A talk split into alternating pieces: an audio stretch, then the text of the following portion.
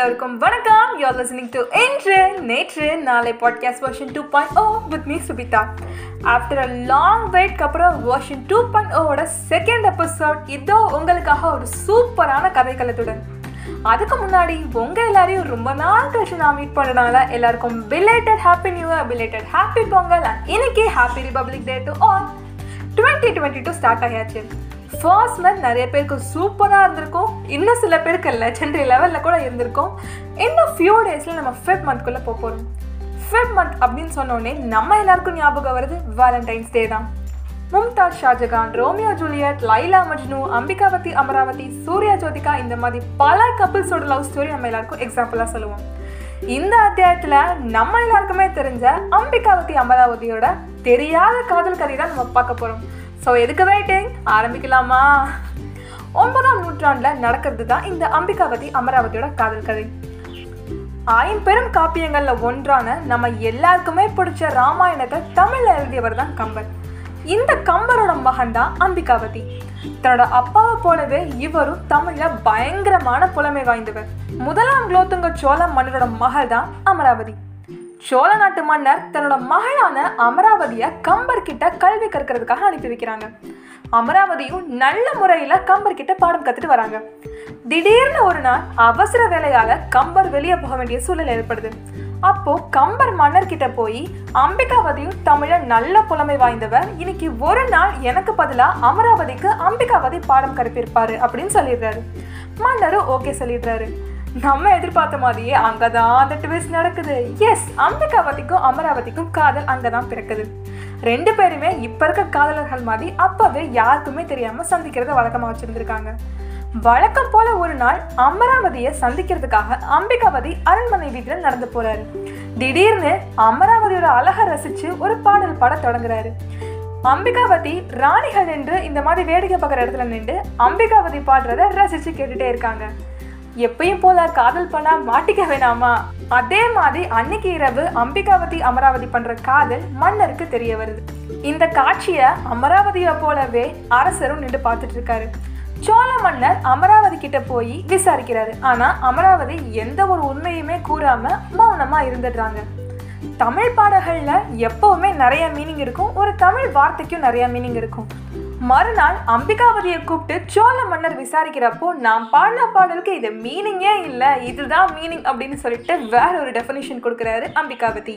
ஆனால் அம்பிகாவதி அமராவதி சோழ மன்னர் மூணு பேருக்குமே தெரியும் அவர் யாரை வர்ணிச்சு அந்த பாடல் பாடினாரு அப்படின்றது.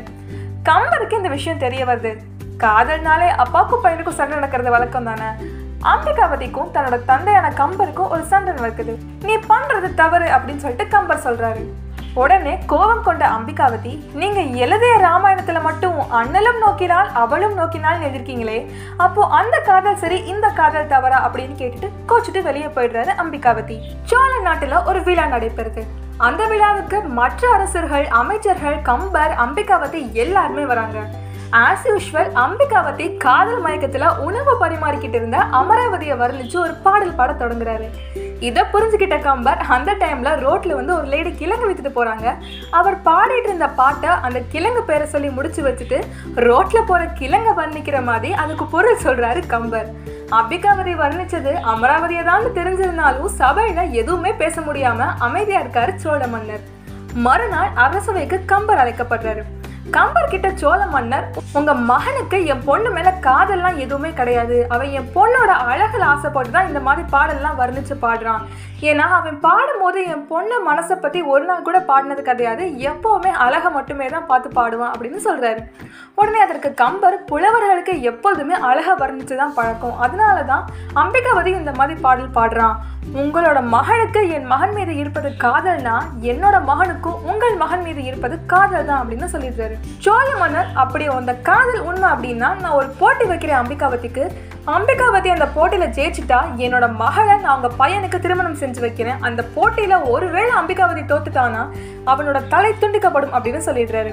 அப்படி என்ன போட்டி அப்படின்னு யோசிக்கிறீங்களா? அம்பிகாவதி நூறு பாடல்கள் காதல் மற்றும் இல்லற வாழ்க்கை சம்மந்தப்படாமல் பாடணும் அப்படின்றது அந்த போட்டி. அது மட்டும் இல்லாம அவர் எத்தனை பாடல்கள் பாடுறார் அப்படின்ற எண்ணிக்கையும் அவர் தான் வச்சுக்கணும் அப்படின்னு ஒட்டக்குத்தரும் சோழ மன்னரும் சொல்லிடுறாரு. ஒட்டக்கூத்தர் அரசவையில் இருக்க ஒரு புலவர். நமக்கு தான் தெரியுமே கம்பன் வீட்டு கட்டு தெரியும் கூட கவி பாடும் அப்படின்னு. இந்த போட்டியை கேட்ட உடனே கம்பர் ஓகே சொல்லிடுறாரு. கம்பர் போட்டியை அம்பிகாவதி கிட்ட சொல்றாரு. அம்பிகாவதி போட்டிக்கு சரின்னு சொல்லிடுறாரு. ஆனா கம்பருக்கு உள்ள ஏதோ ஒரு பயம் இருந்துட்டே இருக்கு. ஏன்னா போட்டி நடக்கிற இடத்துல கண்டிப்பா அமராவதியும் இருப்பாங்க. எப்பெல்லாம் அம்பிகாவதி அமராவதியை பார்க்குறாரோ அப்போ எல்லாம் அவருக்கே தெரியாமல் அமராவதியோட அழகை ரசித்து அம்பிகாவதி பாடிட்டே இருக்காரு. இதெல்லாம் தெரிஞ்சுதான் சோழ மன்னர் இப்படி ஒரு போட்டியை வச்சிருப்பாரு அப்படின்ற பயம் கண்டிப்பா கம்பருக்கு இருந்துட்டே இருக்கு. ஆனா இந்த பக்கம் அம்பிகாவதி நம்மளை ஏன் இவர் சோதிச்சு பார்த்துட்டே இருக்காரு அப்படின்னு சோழ மன்னர் நினைக்கிறாரு. சரியான பாடம் புகட்டணும் அப்படின்னு ஒரு திட்டம் கூட திட்டுறாரு. சபையில நூறு பாடல்கள் பாடி முடிச்ச உடனே அமராவதியை இதுக்கு முன்னாடி வர்ணிச்சதை விட மேலும் இறங்கு மடங்கு ஜாஸ்தியா வர்ணிச்சு அவரை இன்சல்ட் பண்ணும் அப்படின்னு நினைக்கிற மாதிரி ஒரு திட்டம் திட்டுறாரு அம்பிகாவதி. அம்பிகாவதி அன்று இரவும் அமராவதியை பார்க்க போறாரு. அப்போ போட்டியோட விதிமுறைகளை அம்பிகாவதி அமராவதி கிட்ட சொல்கிறாரு அதற்கு அமராவதி நீங்கள் ஒன்றும் கவலைப்படாதீங்க. நீங்கள் எத்தனை பாடல்கள் பாடுறீங்க அப்படின்ற எண்ணிக்கையை நான் கணக்கில் வச்சுட்டு உங்களுக்கு சைகை தரேன் அப்படின்னு சொல்லிடுறாங்க. காதலியோட துணை அவர் மீது உள்ள நம்பிக்கை தந்தையோட ஆசீர்வாதம் வேற என்ன வேணும் போட்டியில் ஜெயிக்க? இது மூன்றோட அம்பிகாவதி போட்டிக்கு தயாராகிறார். நாட்கள் மெல்ல நகருது. இன்னைக்கு போட்டியோட நாள். அரசவைக்கு அரசர் அமராவதி அமைச்சர்கள் கம்பர் ஒட்டக்கூத்தர் அப்புறம் எல்லா மக்களும் ஒன்று கூடுறாங்க. அமராவதி ஒரு இடத்துல நூறு பூக்களோட ஒரு தட்டில் வச்சுட்டு உட்காந்துருக்காங்க அம்பிகாவதி முதல் பாடல் பாட தொடங்குறாரு. எல்லாருமே பாட்டில் மூழ்கி இருந்தனால யாருமே அமராவதியை கவனிக்கல. அம்பிகாவதி முதல் பாடல் பாடி முடிச்ச உடனே நூறு பூக்கள்ல இருந்து ஒரு பூக்களை இடது புறத்துல இருந்து வலது புறமா எடுத்து வைக்கிறாங்க. வரே வா என்ன மாஸ்டர் பிளான் பாத்தீங்களா அமராவதிக்கு? முதல் பாடல் பாடி முடிச்ச உடனே ஒட்டக்கூத்தருக்கு தெரிஞ்சிருது இவரால் கண்டிப்பா நூறு பாடல்கள் பாட முடியும் அப்படின்னு சொல்லிட்டு. வெயிட் வெயிட் வெயிட் எல்லாரும் டூ மினிட்ஸ் இந்த பிளான் ஓகே ஆச்சா இல்லையா? அவங்க காதில் ஜெயிச்சா இல்லையா? அப்படின்னு யோசிச்சுட்டே இருங்க. அதுக்கு முன்னாடி நான் போன அத்தியாயத்தில் கேட்ட ஒரு கொஸ்டினுக்கு அவங்க எல்லாருக்கும் ஆன்சர் சொல்லிட்டு வந்துடுறேன். போன அத்தியாயத்தில் ஹரிச்சந்திரனை தேவர்கள் சோதிச்சு பார்க்குற மாதிரி ஒரு தமிழ் திரைப்படத்தில் ஒரு கதாநாயகனை தேவர் சோதிச்சு பார்க்குற மாதிரி ஒரு படம் இருக்கு அப்படின்னு சொல்லியிருந்தேன். அது என்ன தமிழ் படம் அப்படின்னு கெஸ் பண்ணுங்க சொல்லியிருந்தேன். லிலியா கெஸ் பண்ணியிருந்தாங்க பட் அதற்கான சரியான விடை நடிகர் ஜெயின் நடித்து வெளிவந்த சரஸ்வதி சபதம் தான். அந்த படத்துல தான் இறைவன் ஒரு நாலு பேரை செலக்ட் பண்ணி அவங்கள ஒரு தீவில் விட்டு சோதிச்சு பார்ப்பாரு. இந்த கதையை தான் நான் ஹரிச்சந்திரன் கதையோட ஒப்பிட்டு சொல்லியிருந்தேன். ஸோ ட்ரை பண்ணதுக்கு வாழ்த்துக்கள். நெக்ஸ்ட் வர கொஸ்டின்ஸ் எல்லாத்துக்குமே ஆன்சர் பண்ணுங்க. நம்ம மீண்டும் கதைக்குள்ள போகலாம். என்னடா பிரேக் எல்லாம் விடுறாங்களே அப்படின்னு நினைக்கிறீங்களா? லவ் ஸ்டோரியில சஸ்பென்ஸ் இல்லைனா எப்படி? ஸோ போட்டி நடைபெறுது. ஒவ்வொரு பாடல் பாடி முடிக்கும் போதும் ஒரு பூவை இடதுபுறத்துல இருந்து வலது புறத்துக்கு மாற்றி வைக்கிறாங்க அமராவதி. இதை அம்பிகாவதியை தவிர்த்து வேற யாருமே பார்க்கல. நூறாவது பாடல் பாட தொடங்குறது அம்பிகாவதி. பாடல் பாடி முடிச்ச உடனே வழக்கம் போல ஒரு பூவை எடுத்து இடம் மாற்றி வைக்கிறாங்க அமராவதி.